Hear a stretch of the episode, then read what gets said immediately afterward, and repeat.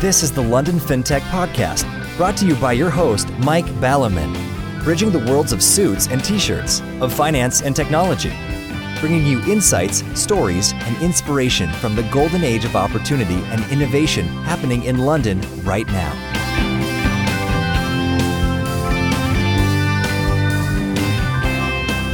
Hi, this is Mike Baliman, and this is London FinTech Podcast, episode 165, brought to you in association with Smart Pension and theunlistedboard.com. And I'm delighted to be joined today by Tom Butterworth, Head of Early Stage Practice at Silicon Valley Bank, to discuss banking for the high growth tech sector. This sector has, of course, featured in roughly every podcast for now over six years, and banking has cropped up now and then too, and you may have heard of it. But this is the first show in which we have put the two together. SVB is perhaps the commercial bank for high growth companies and the biggest banker for PE slash VC firms. In the UK, they have 4,000 clients, over 1,000 of which are pre Series A. At the other end of the spectrum, as we heard in LFP 163, SVB are also the world leaders in venture debt. We'll hear more about SVB specifically later in the show, but first, let's have a look at the topic of what the banking needs are of a sector which has all sorts of interesting relationships with banks one way and another. Plenty to talk about, so let's get on with the show. Good morning, Tom. Thank you for joining me today. Morning, Mike. Pleasure to be here. Now, when we were preparing before, you were looking like a sort of um, well, I, well, let's just, you know, let's spit it out. I've been at home too long. You were looking rather Neanderthal. You were looking like a caveman, all sort of hunky and, and hairy and, and stuff like that. And then, uh, uh, then I believe that SVB in London were planning to go back to the office. So you sort of made yourself all uh, neat and presentable. Then you went to Greece on holiday. A good plan by the sound of it. But now that uh, we're recording this in the same week that the uh, the unevidenced Cromwellian tyrants in Parliament have decided we're all going to be locked up pretty much, basically, for the, the next six months. Uh, you're obviously a high testosterone chap because in a, in a couple of days you've gone back to sort of full beard and and that and that kind of stuff and uh, triple Y chromosomes and, and things. So uh, how's the journey been for you uh, in the last month or so? Well, I mean, I, I was definitely rocking the lockdown look of uh, no haircut and no shave for a period of time. And you're, you're right, we were, we were intending on planning a, a trial return to the office for just a small group of people in September, but given you know recent government guidance we've postponed that. So again i have very little you know to, to complain about. I have a you know a little shed at the end of my garden where i'm speaking to you now from so i have a bit of separation. So my commute is now a you know a 10 meter walk from a back door but um, i don't have my two young kids kind of nipping around my feet which i know a lot, lot of other people have had to deal with. You know while i was away I, I was kind of thinking like actually you know it's been a long time since i've been in central london. I think i've been in once since March. I mean, also another interesting thing is that I can't remember the last time I wore trousers. I've been in shorts since March as Ah, well. in which case, I hope you're not going to stand up then. No, I can no. see you sort of waist up. I can show you wearing shorts, but uh, yes, I'm quite, that's been one of the benefits of the, the working situation is just wearing shorts all the time. Yeah, so but I was kind of thinking it would be nice to go, you know, get back into town a little bit and um, you know pop into the office, you know, if it was possible to do so. But yeah, that's been uh, that's been delayed for for the foreseeable, obviously, given given the announcement early this week. Yes, and talking of not wearing shorts, of course, there's the famous Warren Buffett comment about when the tide goes out, you know who's not wearing shorts. And also, I, I was sent to a sort of rather uh, interesting video of a, a Spanish protest today about masks. Um, in Spain, it's apparently, uh, I don't know, 200 euros or something fine automatically or something if you're not wearing a mask. So there were plenty of cyclists of, uh, of the ladies and gentlemen's varieties cycling through, I think maybe Madrid, wearing just a mask and, and nothing else, which seemed to be, talking of not wearing shorts, a rather potentially uncomfortable thing for the, uh, the gentleman. So yes, um, not wearing shorts is sort of very much on the mind at the moment. And, and in terms of this sort of uh, the craziness, I think that firms have actually worked really well in terms of adapting very rapidly to suddenly everybody from working from home. And then within firms, plenty of people, as you say, have been busy working on plans to come back to the office uh, and all that kind of jazz, encouraged by the government, uh, I should say. and uh, only to be told a sort of couple of weeks later, oh no, f- forget it. So it's really, it's really tricky planning. And as we've touched on before in the podcast, in terms of people I speak to, companies are doing very well working from home. But after a time, it gets harder to do new initiatives and harder to do business development, these stuff that you could do by just walking around the floor in the office instead of 10 minutes. You've got to set up hundreds of Zooms. So I think that the second six months will start showing the sort of more strategic challenges for businesses because businesses have been tactically coping uh, very well. Yeah, I, I agree. But I also think you, you know what? Again, I'm in a, a, position of privilege, like like a lot of my colleagues are. But there is a mental health aspect here as well, right? Where you know if if you're not fortunate enough to have a shed at the end of your garden and you're in a flat share and you know you don't have any outdoor space, it's pretty challenging. And I think there's a period of time where people could deal with it, but but now obviously it's um you know it, so for, for sure there's people that are struggling with this, and I think that all companies need to take you know a good look at, at how they support those employees from a, from a mental health aspect because it's um you know I'm feeling it and I feel okay so I, I can imagine some some people are really struggling. Yes, that's a very important point, and thank you for raising it. It needs to be thought about uh, by any listeners and, and their firms at the moment. Mental health is very, very bad. And the other thing that we've seen is not just mental health, actually, but is physical health. So we have various friends who have got various physical conditions that have cropped up. And in the usual way, if they manage to get into hospitals, which isn't always easy these days, they go for test after test after test, all of which show nothing. You know, we have several people say, oh, we had this test and this test. Oh, it didn't show anything. It didn't show anything. And, you know, my view on that is it's psychosomatic. It's that if you put people under stress, you know, and, and for many people living on their own, it's solitary confinement, which is pun- the biggest punishment in prisons, that even if you're sort of uh, you manage to stay together emotionally and, and, and, mentally without despairing too much, which is a struggle for us all at times, you can end up with he- uh, physical health problems. So um, yes, that's that's an issue. I'm not quite sure how companies can address it, but to the extent they've got something available, so much the better. So it's very challenging times. And going back to the young folks, my daughter, as I mentioned before, has sort of found her way into the, the tech world. And every day she works in her flat, in her bedroom, on the laptop. So you get out of bed, you crawl, looking even more Neanderthal-like. I'm, I'm sure I've seen her in this state than you are, Tom, and uh, were and um, just you know, hunch over your laptop. And you know, in her case, I don't think I'm telling tales out of school. It's an important lesson for other people. Hunched over a laptop, she's developed back problems. Because if you sit over a laptop 10 hours a day, if you don't walk anywhere, even a tiny little apartment in, in, in London, shared flat, you don't walk anywhere, then it does your back in. So, again, just as a sort of public broadcast announcement, do look at your posture, how you're sitting. I use a computer, Bridget uses a, a laptop, and for quite some time, she's had a riser, so the laptop screen is actually at eye level, and she loses a Bluetooth keyboard. So, if anybody's in, in this for the, the long run, then please do think of your posture and all that kind of stuff because you know what it's like with, with bad backs. Once you've got a bad back, it's one thing to acquire it, it's another thing to, to shake it off. So, uh, yes, be careful, everybody, and um, firms do what you can to uh, help people. So, moving on from this crazy, crazy world of, uh, of 2020, it wasn't always 2020. Hopefully, it won't always be 2020, literally and metaphorically speaking. So, how did you get, I was about to say here, but let's miss out the 2020. How did you get to December 2019 in your career? and, and what are you looking forward to from January 2021 let's delete 2020 from the archives i think like a lot of people with their careers and i was very fortunate that, that this happened but I, I stumbled into to banking i had no aspirations to be you know a, a banker it was a way for me to move to London and you know try and probably continue as much of a university lifestyle as, as, I possibly could do. But but actually, I always did find finance very interesting from you know a, a reasonably young age. So I guess maybe there's somewhere sort of subliminally it was it was at the back of my mind. I joined a large bank and was working with general businesses, so no specialization, no tech focus whatsoever. And then around sort of 07, I guess, I just started, and it was probably just kind of when the, the you know the tech scene was starting to take off in London. I was just bumping into more entrepreneurs. Because um, you know at the time I was quite a young guy for the role, and I was dealing with you know these finance directors who were you know much more advanced in their years than me and you know they were coming to me to talk about financing options and things like that and it was always a maybe a slightly uneven relationship and i met these entrepreneurs and it was like age you know just doesn't matter like it was all just about you know let's move fast. Like, how do we build great relationships? How do we move forward? They didn't really care how old you are, what gender you were, or anything like that. It was like, I want to work with the best people. And I said to my manager at, at the bank at the time, look, I really actually want to focus on this. I know that's not my job, but I really want to focus on it. And their response was, you know, I don't, I don't really care as long as you know you hit your targets, you can do it whichever way you want. So I began working with entrepreneurs, and then very quickly, it was like someone flicked a switch. I went from being maybe a little bit apathetic about my career in banking to actually like, this is incredible. I get to spend time with these entrepreneurs doing incredible things, and that's all I want to do.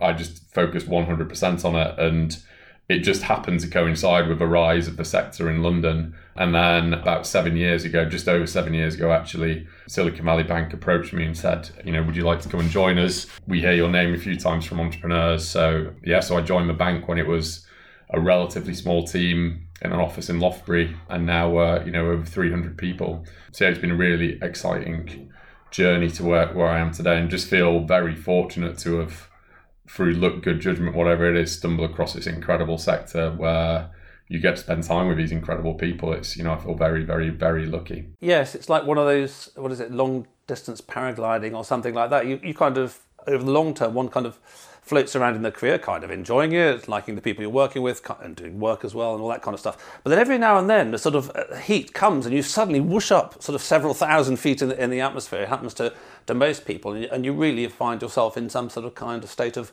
career flow going places and it's all very energizing and exciting. And, and before you know it you're, you're somewhere that you sort of you weren't a, a long time ago doing something different. So we'll wrap up uh, at the end with what kind of things that uh, you you and Silicon Valley Bank do for uh, your clients. But just let's start off with a super big picture for the main course, which I said is the, is the overlap of banking and the tech sector in terms of what techs need banks for in terms of their business. Let's forget the sort of you know flogging them fintechy tech products and cooperating or competing. We're not talking about that angle. We're talking about really that if you're a startup, uh, you and I have an idea tomorrow in the I was about to say in a pub. It better get out by 10 p.m. Uh, we have an idea in the in the pub. We, we leave Sabre for the first time in our lives. We don't immediately need any banking things at the moment because we need to scratch our head a little bit. But just to give us a condensed view of the journey, you and I have started a, a new code tomorrow, and uh, of course we're going to be massively successful. And, and in 10 years' time, we list on the on the stock exchange.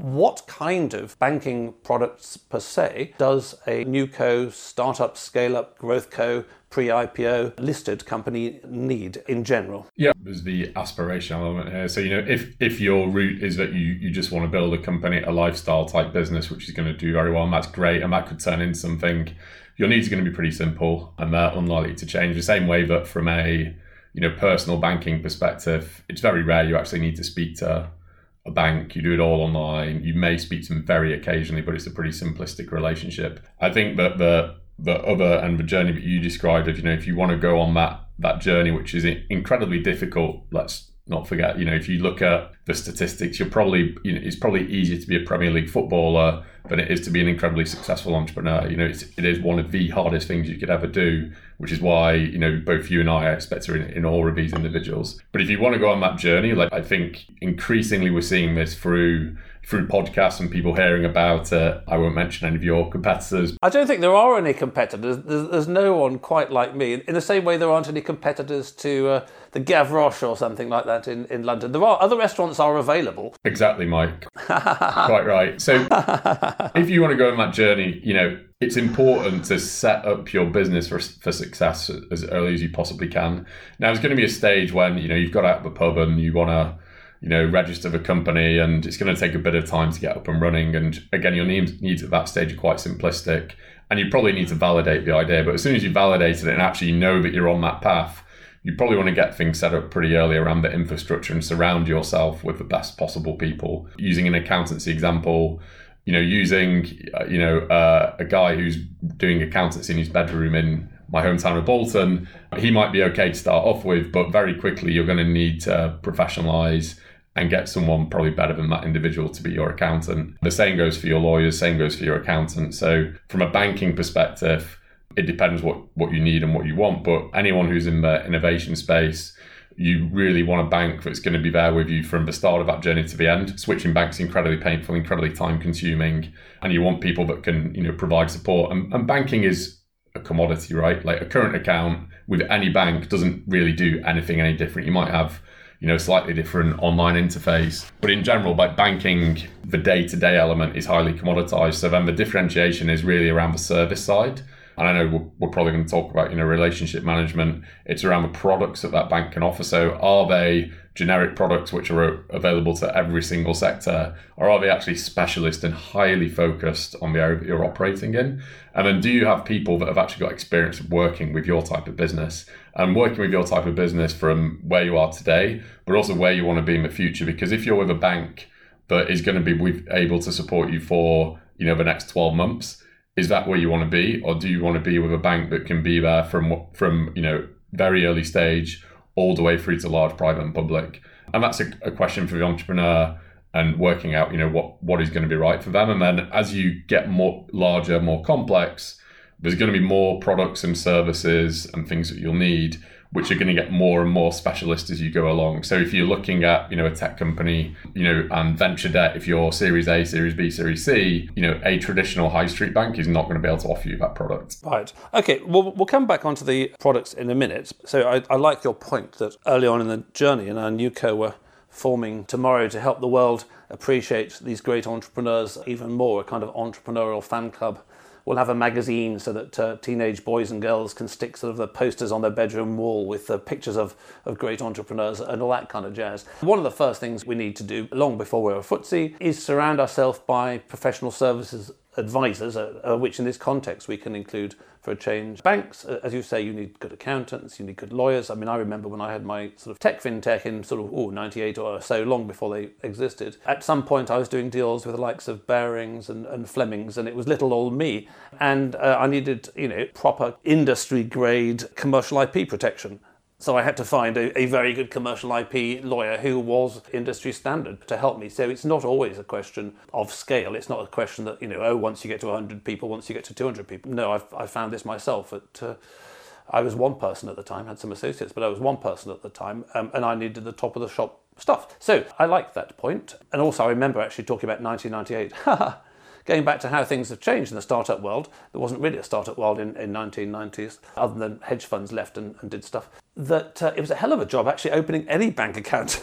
You'd just go around on your own saying, I want a business bank account, and they'd sort of literally peer down their noses at you. You know, who on earth would want that kind of thing? So, got the first bit, and then maybe it will help if you just talk a little bit about the spectrum of products. So, as you say, current account, yes, I've got that service We'll talk more about relationship banking and that, and then kind of top of the shoppy, sexy stuff like venture debt. But in terms of how hard can it be, ha ha, quotes, surely it's easy just to be a bank because you give somebody a current account and then you lend me money or you don't. Isn't it that easy? Isn't your job simple, Tom? Well, that's the commoditized element, Mike, right? Like a current account is a current account anywhere, and it's kind of what you layer in addition to that. And there's the, you know, if you look at the main reason why, you know, people choose to work with you know Silicon Valley Bank, the, the bank account probably isn't the main part of that, which I know sounds bizarre, but I think it's it's the case.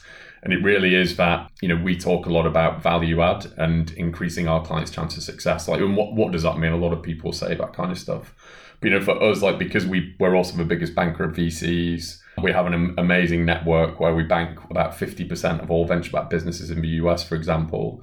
So we have a lot of, we've worked with a lot of entrepreneurs over a lot of years. So if you're an early stage company and you know you're looking for some support, some advice, someone who's worked in your sector before, if you're looking for a NED, if you're looking for connections to investors, even if you're looking for, there's actually a, um, a bit of a plug. There's a video on our website that we did with a company called Zephyr, where this is a founder who, you know, he'd come out of industry, knew very little about VC, didn't know how to navigate the landscape at all, and you know, came to us and we we helped him in terms of saying, well, look, you know, let's review your deck let's look at you know the types of uh, investors that would be interested in your your sector. And you know we made some introductions for him and it, it, it ended up with him raising his round. And so that is the that's the real reason why people choose to work with Silicon Valley Bank is is not the bank account it's the additional things they get outside of that which we don't actually you know there's no fee for that. We're not getting a success fee from anybody.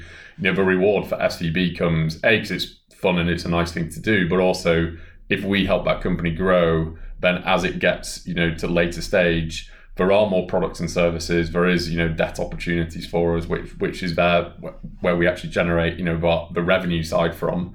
Um, but there's one of our, our colleagues who always spoke about you know you should give before you get by providing that value add even to early stage companies where you're right a lot of other you know institutions look at companies based on how much revenue have you got how profitable are you? You know we will lend to you if you are two and a half times EBITDA to debt servicing and that's our model and we don't go out outside of that. We're looking at these companies on potential. So even if they are pre-revenue they've raised some money we still want to be helpful to them and invest time in that company based on the fact that if they're successful you know the reward comes for us later down the track. Um, but that is our, our model and it, that's why it's you know it's a it's it's a pleasure and it, it's fun and I love going to work because I get to spend time with these entrepreneurs and we get to you know do things like provide introductions and provide support to them and we're not talking about products and services all the time because realistically if you're a pre-revenue early stage company the product set that you need is very simplistic. You know, you probably want a current account. You might want a deposit account where you, you know it's very hard at the moment to get any interest anywhere. Bank of England's talking about negative interest rates.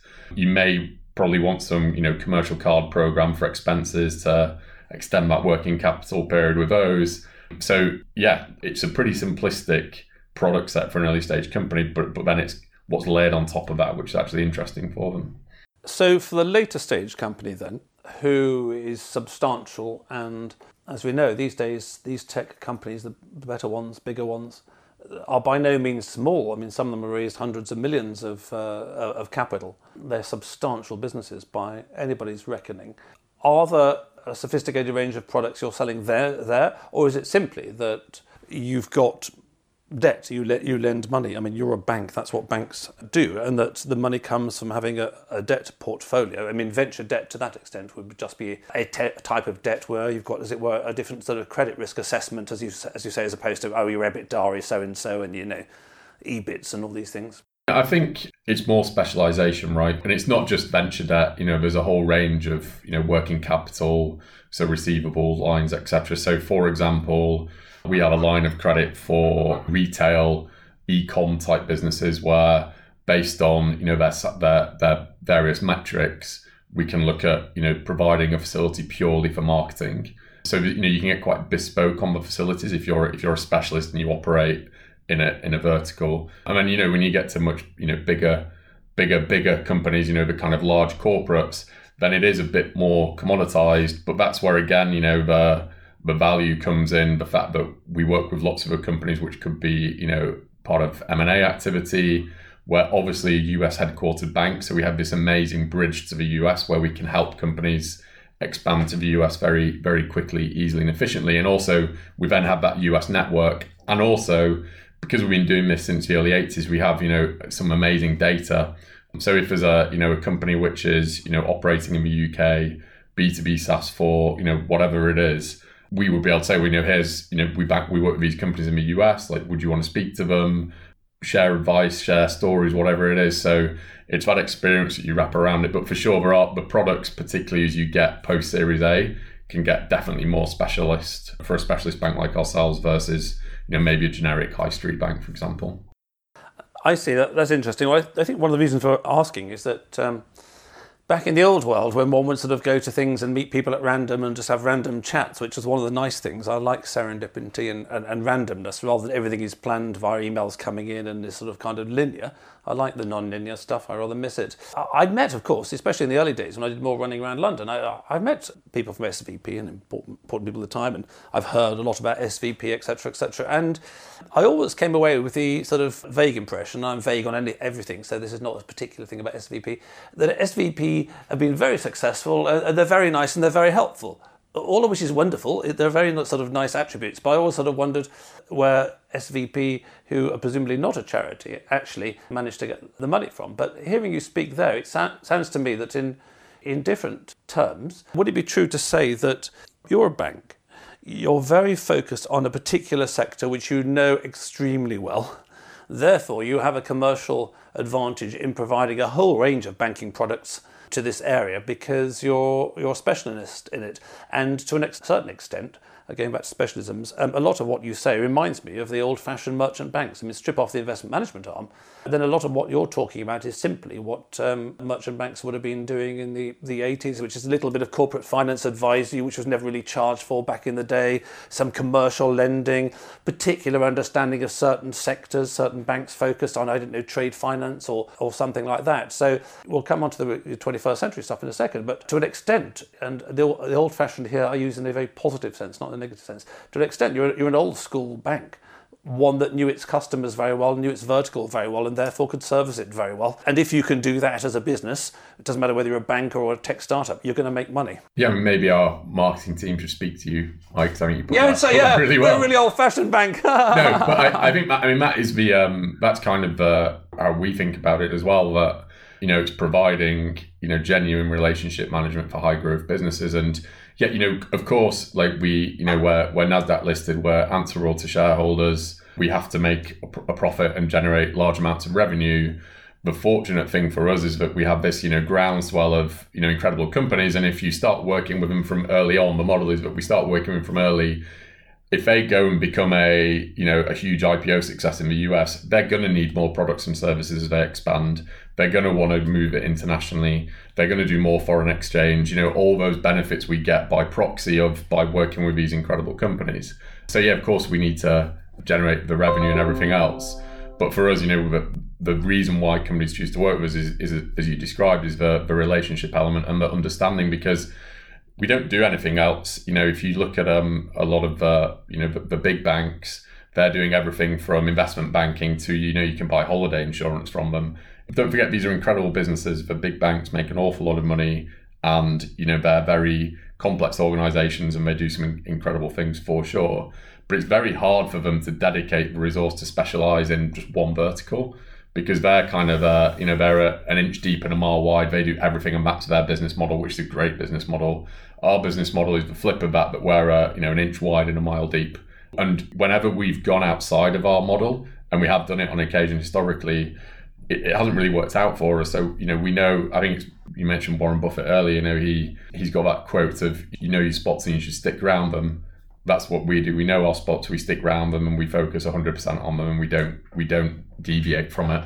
Ah, excellent. Well, finally, I, I, after many years, have some understanding of SVB. Okay, so uh, that's very clear. And I understand both the relationship banking aspect and the focused aspect, and then the commercial aspect in terms of having uh, an, a competitive advantage in terms of providing products to a sector that you know intimately well and loyal clients. You, I mentioned in the intro, I think that you've got a thousand pre-series A. You know, you ain't going to make mega bucks from pre-series A uh, companies, but equally, and I've seen lawyers try this, and most of them failed actually because they're under more commercial pressure to sort of generate revenue per hour kind of stuff, which is that unless you've got a big base at the bottom of your pyramid, you know, you're not going to get the FTSEs at the top. You can't sort of pick winners out of startups, uh, not at all easily. Anyway, so is there anything else you want to say about relationship banking for uh, the innovation age, and then uh, maybe a little bit about how you see the, the future going without mentioning the COVID 19 word. Yeah, so I mean, I think, you know, relationship manager, relationship banking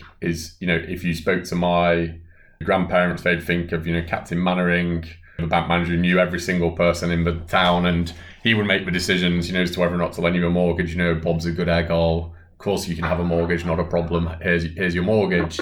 If you speak to you know the other you know the the kind of younger generation, you know they have no concept of that at all. The idea of speaking to a bank is completely foreign, and their interface is their mobile phone. And like I said, you know most for most people that's fine. Like you don't need any more than that. I can't remember last time I spoke spoke to my bank. I think where you do need there's kind of a spectrum of relationship management, right? And there's the part of it that's got maybe given the, the term uh, perhaps a bad name where it is you know someone who's there and is part of a bank to sell you as many products or services as possible whether you need them or not. And you know there's plenty of examples of you know PPI etc where, where that's that's what's come to fruition. I think that at the other end of the spectrum you've got the the banker who has a you know an in-depth knowledge of your sector and you know you private banking you know certain private banks have people who are focused on musicians people who are focused on actors even people who are focused on lottery winners their needs are completely different, so they understand that. And even at you know some of the the banks where they have a you know a TMT practice, so technology, media, telecoms is is typically the term that's used. you know, to look after a, a fintech company and a health tech company, they have completely different needs. So I think the more specialist you go, kind of the better it is better it is for the client and that's the route that, that we've gone. So we've, we've gone the, the sub the subsector route but i also think it's um you know that that trusted advisor role. So the relationship manager isn't just there to sell you products and services but they're not the expert in everything they're the orchestra conductor for the bank for you. So if you need help with foreign exchange they'll bring in the expert. If you want help with credit they can bring in a credit expert. That's really the role of a relationship manager. And you know some of these last quite a long time. And i've got relationships and with clients who are no I no longer have any commercial relationship with whatsoever from a decade ago and I'm still in touch with them on a regular basis. So it is that it you know you do build a genuine connection with these people. So that's what relationship banking is. I think in the future you will see more of both. So I mean you'll see more of the interface and digitization but I also think you will see people start to value that the analog element of a relationship as well because if you get a more, you know more complex need or there's an issue having someone on point to speak to is much better than trying to you know speak to a, a chatbot. Absolutely. So bifurcation is the way. The middle ground is kind of disappearing, and as you say, you need digitized products but also as any founder of a business, once it's sort of medium sized and growing, realizes your, your challenges are in a sense more abstract. You know, on day one, you want a lawyer, you want a bank account, you want, you know, all these basic building blocks, you want these little Lego building blocks. But when we're halfway through our 10 year journey to the FTSE, uh, after five years, our needs are more sophisticated, and as I say, more abstract, you know, which comes down to uh, uh of where a good board can help you. But, you know, to the extent that you're talking, you sound like a lot like uh, what founders and businesses need anyway, which is kind of whether they're formal or informal, uh, advisory directors, people they can pick up the phone and, and say, "Hey Tom, I've got, got a bit of a problem here. You know, I'm looking at expanding into Romania. I really got to. Do you happen to know anybody?" "Oh yeah, I do know, or I don't, or I might know somebody who does know," and um, and all that jazz becomes more and more invaluable as time goes on. Anyway, before we wrap up the show, I'd like to thank all the listeners out there. Um, make sure you're looking after your posture at your uh, desks and laptops, especially, and also somehow trying to keep yourself half sane and uh, half fit. And I'd like to thank my brand partners for the podcast, Smart Pension, who are fast, secure, and free. Check out the UK workplace pensions at autoenrollment.co.uk, theunlistedboard.com resources to help you start making your board an engine of growth today. So, we've mentioned SVB once or twice. Hopefully, by now, the average li- listener uh, with a uh, tech company under their belt will be uh, reaching for their smartphones, their laptops, their PCs, and be trying to contact you guys immediately because you sound like one of these firms where you may or may not be the right person for a given random company in the world, but you're definitely in uh, such a prime position in a major sector that uh, people should check you out and decide whether, oh, yes, these are the ones for us or, or they aren't uh, ones for us. It would be sort of slightly remiss not to know about a bank, just talking about the UK, which we've been focusing on, covers 4,000 clients in the, in the high growth sector. Are there any other shout outs you want to give, Tom, about uh, SVB in the UK or indeed worldwide? I mean, how many, sort of roughly, how many offices do you have, for example, in how many countries? I know you have a global audience, Mike, so it'd be remiss of me not to mention the, the kind of footprint that we have. So, yeah, we have US, Canada, UK, Ireland, Denmark, Germany, Israel, and China. We're going to be expanding for sure. Um, in terms of the day to day banking, it's the US and UK. The rest of those offices are just lending only businesses. We're also not the right bank for every company, even in this space. So, if you know you're building you know, an app in your spare time and you've got, you know, some of your savings build up and you literally just need somewhere to put that money, we're probably not the right bank for you because there's that value add, you know, can we add that value? But once you get to the stage where it is a bit more complex, you have raised a bit of money, then we're absolutely the, I, I believe, the right bank to work with you. So yeah, if, if you're, you know, in the UK or US and you want to talk about banking, please, you know, go to our website. You can find all the details on there. But we we love to speak to as many entrepreneurs as possible and even ones that where it's not the right time now we're still happy to find out about what their businesses are doing and, and talk about um, how we could be helpful now or in the future. Great. Okay that's been very helpful. Time's gone very fast. And just thinking again from the, the NewCo to, to FTSE journey perspective when you have an idea on your own or with a mate and you're putting things together you need a few very basic building blocks right away. You need accountants and, and banks and lawyers and uh, and all that jazz. But in terms of the many entrepreneurs I've spoken to over the journey, as time goes by, I mean, one of the unstated things is that over time, as time goes by and you become more successful, you can upgrade the quality of your your staff. I've spoken, to many people. They said, well, actually, the reason we got here is my staff were great, but now actually I've got more money. I can you know, afford one of the best CMOs in London as opposed to a fantastic CMO. Then, in the same way, either you need to start with sort of cheap and cheerful, your, your local branch manager in Bolton or, or whatever, wherever you're starting your firm, and then uh, upgrade over time uh, to you know, city lawyers, as I had to in, in a commercial uh, situation, rather than just using a local lawyer who would have been out of his depth. Or, as you say, if you're lucky, then many people start with uh, law firms that you and I would know uh, in London right from the beginning. Um, who can serve them through the whole journey, and uh, the same with banking. And as you say, it depends on what kind of subsector you're in in the business. But all the businesses that I've seen that are sort of growing very big, for example, valuation of a billion and above, they end up with very sophisticated needs. You know, I, I sometimes use the word small co myself. I wish there was a better word than small co or unlisted company as I use on, on my book.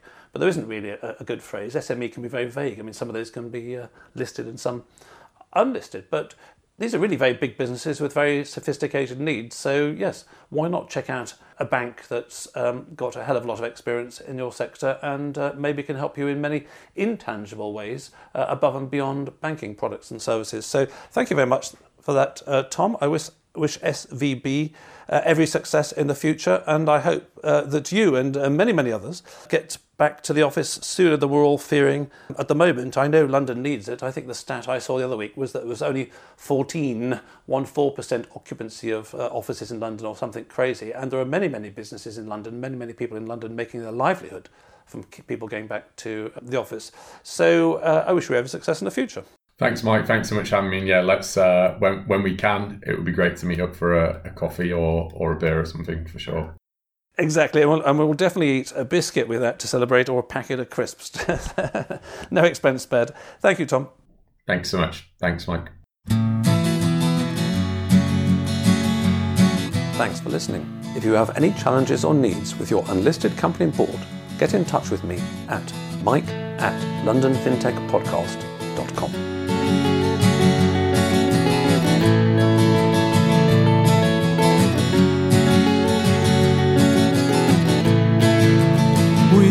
could sit in a bender all day, watching the firelight dance, watching the firelight dance. We could walk in the mountains before dawn, watching a happy moonrise, watching a happy moonrise.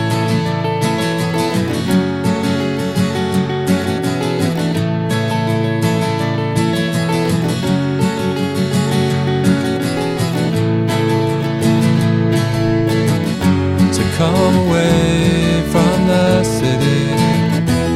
But With the tarmac so dead And the people so sad Come away from the city. But With the faces so grey